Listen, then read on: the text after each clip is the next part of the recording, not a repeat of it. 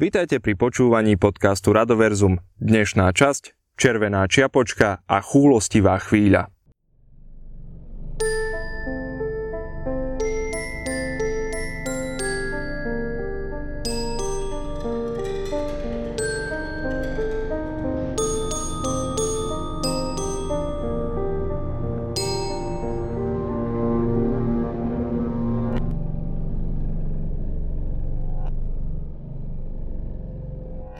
Prešlo už niekoľko rokov, odkedy červenej čiapočke jej babku roztrhal vlkolak na márne kúsky priamo pred očami. Prešlo niekoľko rokov aj odkedy sa červená čiapočka s horárom vydali stopovať vlkolaka.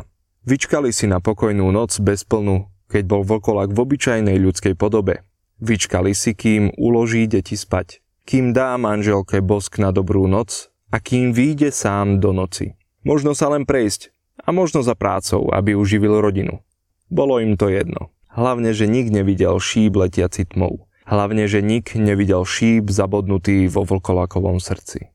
Čo sa začalo pomstou za smrť starej matere, ukázalo sa ako dobrý biznis model vo svete plnom démonov, beští a influencerov. Než sa horár pominul, stihol červenú čiapočku čo to naučiť, ako stopovať beštie, ktorou zbraňou čo skántriť a aj to, že Ježibaby je najjednoduchšie nalákať na metly za výpredajové ceny. Z Čiapočky vyrástla renomovaná osobnosť v odvetví nájomného lovu a boja s nadprirodzenými javmi. Jej firma Lovex sídlila v chalúbke po starej materi a bola známa všade na okolí. Mnohí ľudia, čo potrebovali pomoc, jej chodili klopať na dvere.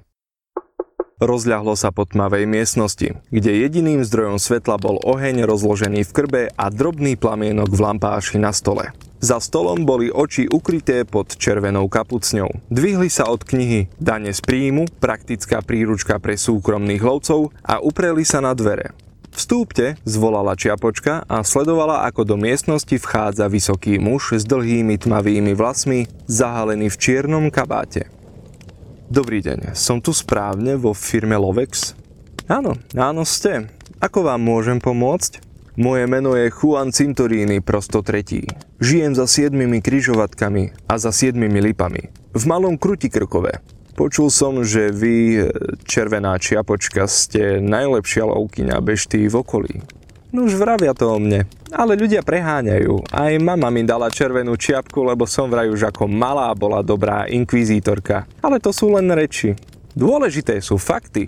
Mám certifikát lovca Kráľovskej poľovníckej spoločnosti, diplom amatérskeho démonológa, diaľkovo som študovala základy alchímie a umiestnila som sa v prvej desiatke najlepších podnikateľov v magazíne Les a trh. To zaručuje kvalitu mojich služieb, avšak vždy zákazníkov upozorňujem, čo je mŕtve, nemusí dať pokoj. Vidím, že sa asi vyznáte vo svojom remesle. Som presvedčený, že u vás nájdem riešenie mojich problémov. V Malom Krutikrkove som prevádzkovateľom na miestnom cintoríne. Prevádzkovateľom? Čo tam prevádzkujete? E, žijeme z turizmu. Viete, je tam pochovaných mnoho známych osobností. Ľudia vďačne zaplatia pár grošov, aby sa šli pozrieť na miesto posledného odpočinku svojho idola. E, nedávno na cintorín prišiel taký divný chlap v dlhom plášti a v klobúku e, špicatom. E, iba sa prechádzal a v kuse si čosi mrmlal. Od jeho návštevy sa nám mŕtvi začali hrabať von z hrobov. Ešte, že máme cintorín ohradený, inak by sa motali kade tade. Zamkol som bránu a udržal ich vnútri, ale je tam už príliš živo na to, že je to cintorín. No, vidím, že vaša situácia je zložitá, ale pokiaľ ide o živých, mŕtvych, Treba byť opatrný. Muž, ktorého ste videli, bol pravdepodobne temný mák. Mrmal si zaklínadlo a prechádzal sa, aby kliatbu posilnil symbolickými bodmi, ako sú napríklad veľké náhrobné kamene. No, jednoducho je to komplikovanejšia záležitosť. S tým vám určite pomôže viac kňaz alebo nejaký miestny mák. Áno, e, áno, za oboma som už bol, samozrejme, vo vedľajšej dedine. E, obaja prídu, ale sú to starší páni a prijali by, keby mali pre istotu po ruke niekoho vašich kvalít. Takže aj mág, aj kňaz vravíte. Áno, áno, prídu. Prídete? Prídete aj vy? Hm, veď pomáhať si treba, hádam, to nebude až také náročné. Kedy? V piatok. Večer na cintoríne v Malom Krutikrkove. V piatok? Zbláznili ste sa? Veď bude spln. Všetká démonická háveť povylieza na zemský povrch. Viete, koľko tu bude roboty? Kto pomôže susedom? Deratizačný sprej na upírov? Máte vôbec predstavu, ako ťažko sa zháňa? Dobre vám zaplatím. Koľko? 20 zlatých. Dobre, susedia si vystačia aj s deratizačným sprejom. Ale tých 20 mi dáte teraz. A ešte mi doplatíte 10, keď skončím. Viac nemám. Ale vedel by som vám doplatiť stravnými lístkami. Pozrite, mám čarogastro. Tie berú aj u alchymistov. Dobre teda, dohodnuté, v piatok budem tam. Juan Cintorini odišiel a červená čiapočka premýšľala. Bolo to iné než obvyklí sedliaci žobroniaci o pomoc, keď im na záhrade šarapatia zatúlané králi kolaky. Cintorín za spolnú mesiaca? Mák? Aj kňaz? Musí sa poriadne pripraviť. Zadívala sa na policu vedľa krbu. Ležal tam jej prútený košík. Bude ho musieť poriadne naplniť. Na cintoríne sa jej môže zísť všeličo z jej zbrojnice. Našťastie sa červená čiapočka rokmi praxe naučila, že netreba nič nechávať na náhodu. Za opaskom mala zastrčenú dýku, červený plášť schovával kušu a tulet šípov. V prútenom košíku bola fľaštička svetenej vody, krátky lexikon základných kúzel, rovígon koláčiky na desiatu, sada flakónikov najbežnejších odvarov a náhradné ponožky. Takto vyzbrojená v piatok podvečer, ukrytá z bezpečnej vzdialenosti sledovala cintorín v malom Krutikrkove. Jej pochybnosti sa naplnili. Niečo tu nehralo. Dedina bola opustená, pár domcov bez svetla, s prázdnymi otvormi miesto dverí. Cintorín bol ešte zaujímavejší. Hrobov len pár. Aj to väčšina zarastených či bez pomníkov. Žiadne oplotenie, ale hlavne žiadne živé mŕtvoly. Trochu ju znepokojovalo, že čo chvíľa už bude na oblohe jasný mesiac. Prešla ešte chvíľa a zbadala prichádzať muža, ktorý bol pred pár dňami u nej vo firme. Teraz sa s ním pekne porozpráva. Juan Cintorini prosto tretí sa prechádzal po pustom cintoríne. Zastal, až keď zbadal blížiť sa siluetu nízkej postavy v červenej kapucni s prúteným košíčkom v rukách. Dobrý večer, pán údajne Juan Cintorini prosto tretí? Na čo také lacné klamstvá? Lacné, nelacné, dostali vás sem, drahá čiapočka. Ďaleko od ľudí, do pustiny. To je hlavné. Nevolám sa Juan. A nie som ani správca. To som pochopila. Už to vaše divadelko v mojej kancelárii sa mi nepozdávalo. Kto ste? Čo odo mňa chcete? Volám sa Ivan Vlkovič. Zabili ste môjho otca a teraz som ho prišiel pomstiť. Je mi ľúto, ale budete mi musieť k tomu povedať viac. Môj otec bol dobrý muž, ale bol aj vlkolak. Dával si však pozor.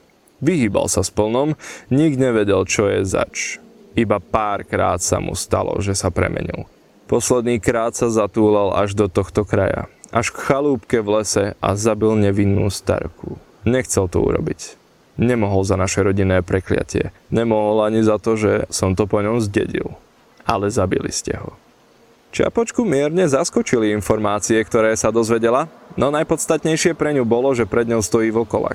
Okamžite začala premýšľať. Strieborný šíp pri sebe nenosí, nemala ho ani teraz, no na zabitie vlkolaka by ho potrebovala. Prešlo mnoho času. Oženil som sa. Založil si rodinu, ale neprestával som myslieť na vraha môjho otca. Pátral som, pýtal sa. Našťastie sa ku mne doniesli chýry o vás. Úžasná červená čiapočka, choďte za ňou, ona vám isto pomôže. Vlastnoručne premohla močiarných démonov, sama zahnala stádo dvojhrbých baranov, odolala vábivým hlasom a neodolateľným ponukám podomových predajcov, bezchybne vyplnila a odovzdala daňové priznanie keď som zistil, že vašu starú mater zabil vlkolak. Nepochyboval som. Viem, že ste zabili môjho otca. Chceli ste sa pomstiť. A teraz sa pomstím ja vám. Takto, pán Vokovič. Dám vám priateľskú radu. Vráťte sa okamžite domov, k žene a k deťom a všetci budeme žiť ďalej v pokoji. Rozumiem vašej túžbe po pomste, ale ak sa rozhodnete sa jej poddať, tak vás v najbližších chvíľach nečaká nič dobré. Čiapočka zvierala v jednej ruke svoj košíček a dúfala, že nebude musieť použiť jeho obsah. V druhej ruke pod plášťom už držala pre istotu nabitú kušu. Jej snahy boli márne. Upokojenie situácie nevyšlo. Ivan Vlkovič ju už nepočúval. V duchu sa chvel. Konečne nastala tá chvíľa, keď stál z oči v oči osobe, ktorá je pôvodcom všetkej jeho bolesti. Osobe, ktorá z jeho života urobila hombu za pomstou. Osobe, ktorá má na svedomí smrť jeho otca. Červená čiapočka v duchu nadávala, že si nepriplatila pár zlatiek na viac, aby mala v poistke pokryté aj zranenia spôsobené pomstou.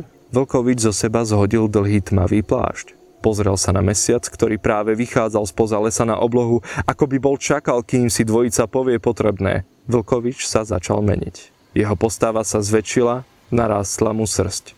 Zavíjal. Niekoľko metrov pred červenou čiapočkou sa spriamil čierny vlkolak, dvakrát vyšší než ona. Zavrčal a rozbehol sa smerom na čiapočku.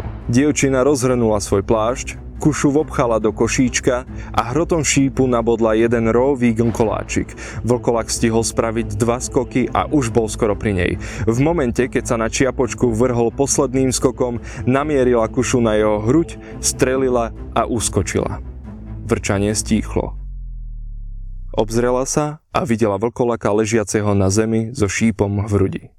Mala šťastie, že si práve dnes u cukrára kúpila Rovigon koláčiky zdobené jedlým striebrom. Na jednej strane bola rada, že prežila. Na druhej strane nebola šťastná z toho, čo sa stalo. Teraz stála nad ďalším vlkolakom so šípom v srdci. Nad ďalším otcom rodiny. A nebolo jej to jedno. Uvedomila si, že vtedy pred rokmi pri Ivanovom otcovi urobila strašnú chybu. Pochopila, ako veľmi vtedy pochybila. Pochopila, čím na seba privolala túto pomstu. A tak sa šla teraz postarať pre istotu aj o Ivanovú ženu a deti. Ďakujem, že ste si vypočuli príbeh z Radoverza. Do počutia na budúce.